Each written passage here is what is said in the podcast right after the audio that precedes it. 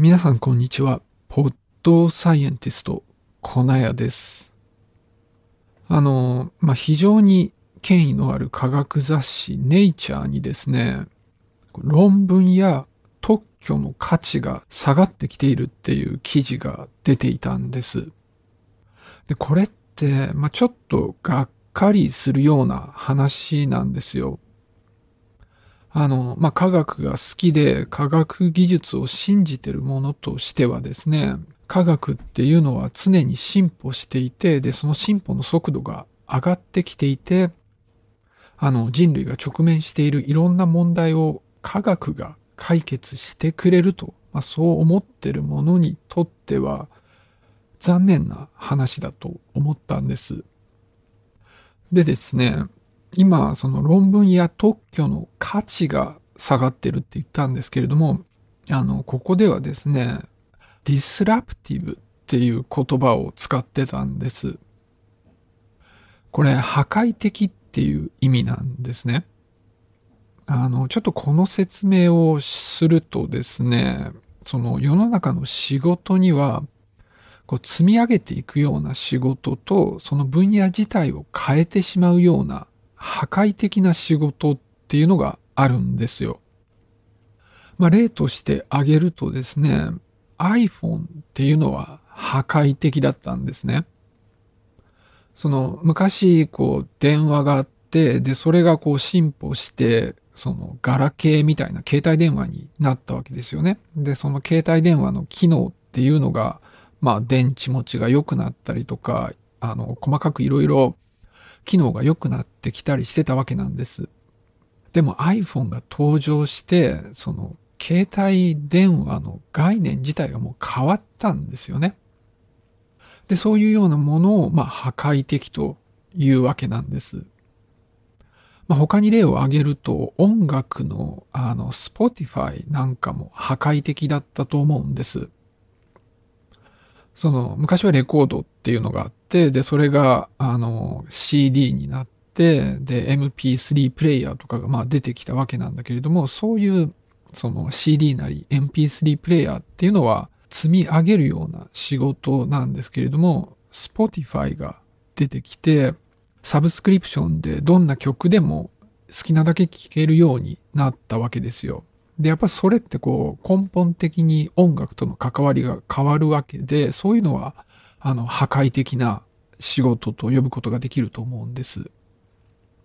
で、やっぱり科学に関してだと、そういう破壊的な仕事っていうのが大事なんですよね。もちろん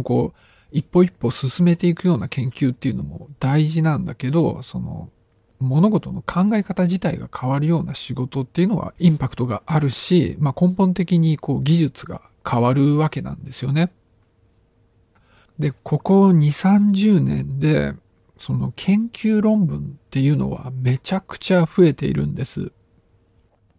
でもここで示されていたのは1本あたりのインパクトが減ってきてるっていう話なんです。で、さらに特許も同じように調べられていて、特許の破壊性っていうのも減ってきてるみたいなんです。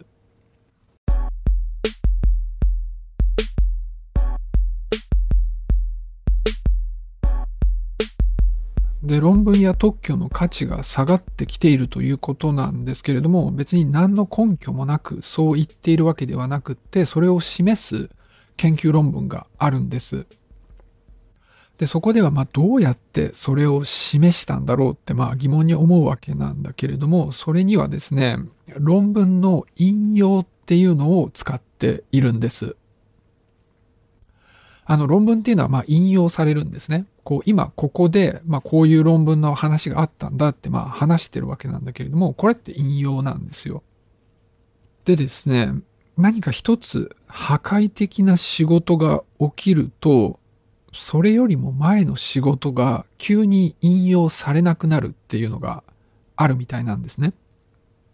つまりガラケーの時代はみんながガラケーのこと話してたんだけれども、スマホが出てくるともうガラケーのことを誰も話さなくなるみたいな、そんな感じで一変破壊的なものが出てくると、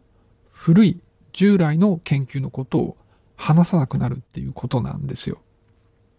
で、論文っていうのは別の論文を引用して書いていくわけなんだけれども、その引用元っていうのがちゃんと全部書いてあるんです。で、そういうデータを使えば、どの論文がどの時期にどれだけ引用されていたかっていうのを調べることができるわけなんです。それで、1000万本以上の論文を解析したそうなんですね。で、さらに特許についてもそういうことをやってみたわけなんです。で、その結果ですね、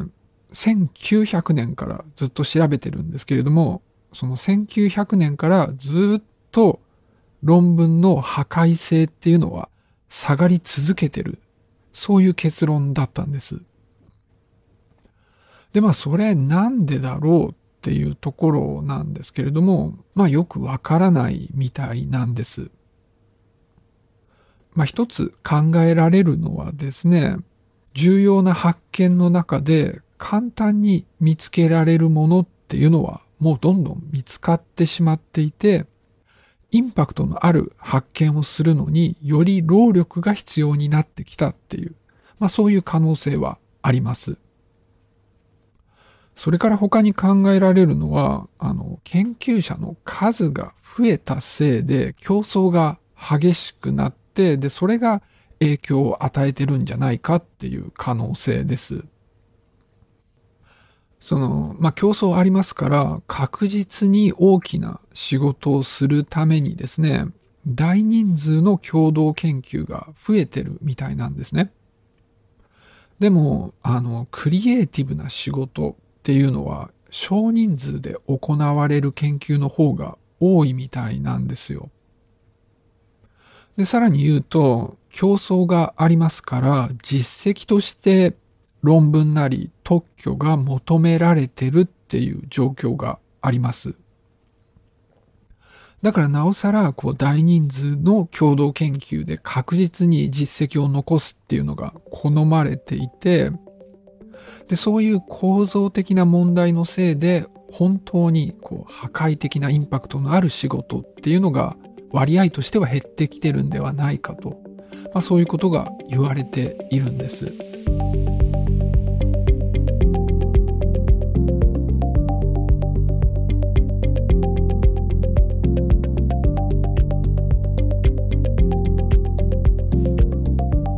で、こっからはですね、僕の個人的な考えになるんですけど、この話を聞いた時に一つの考え方を思い出したんです。これグッドハートの法則っていうんですけど、一言で言うとですね、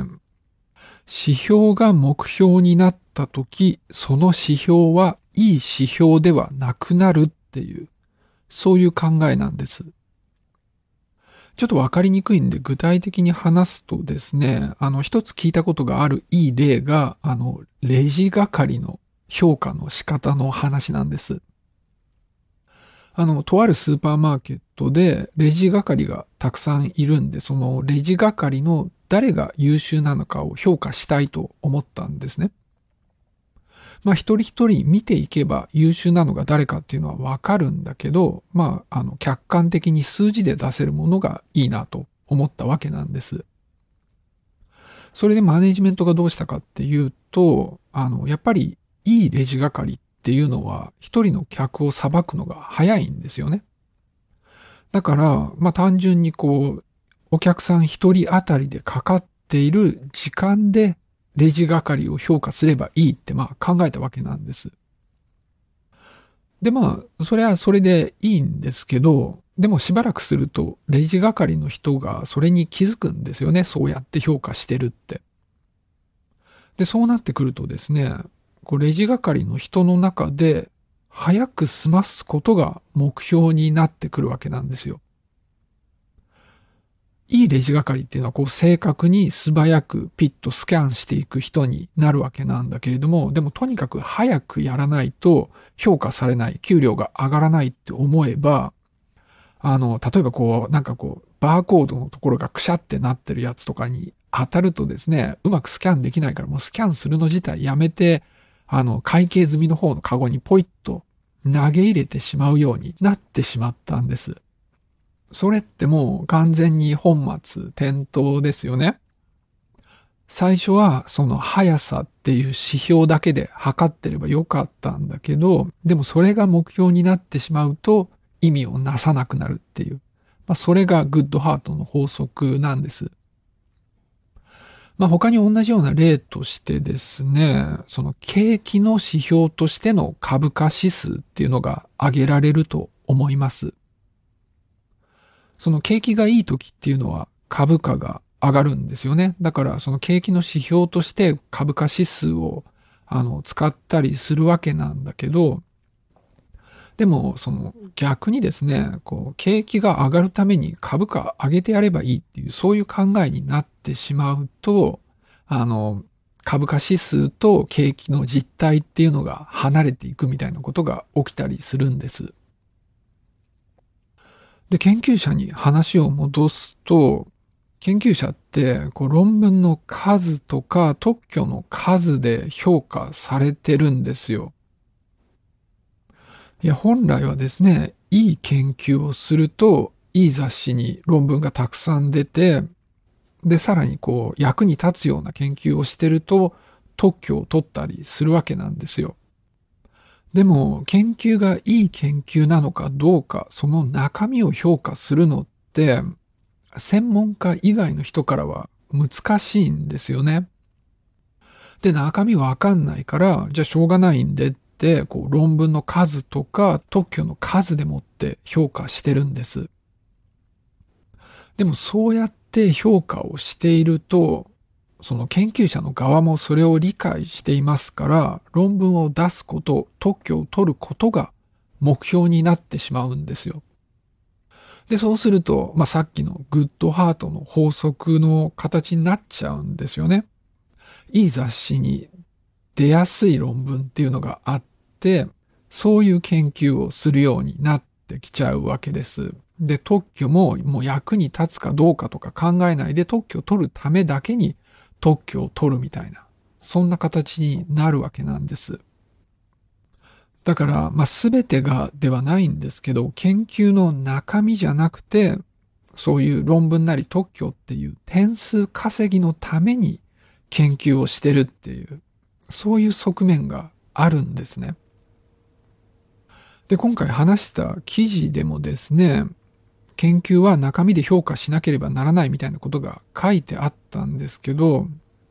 でもそれってさっきも言ったように非専門家にとってはめちゃくちゃ難しいんで、論文の数とか特許の数で評価するっていうのはどうしても続いてしまうし、論文一本一本の価値っていうのは下がり続けるんじゃないかと思ってしまいます。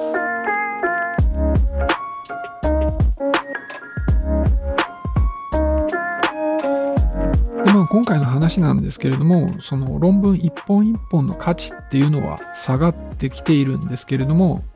論文の数自体がすごく増えているんで、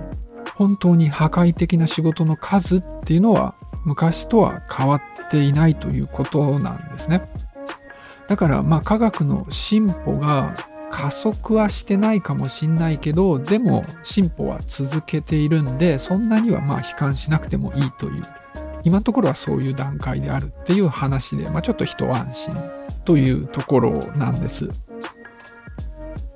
じゃあ今日はこの辺で終わりにしたいと思います。最後までお付き合いありがとうございました。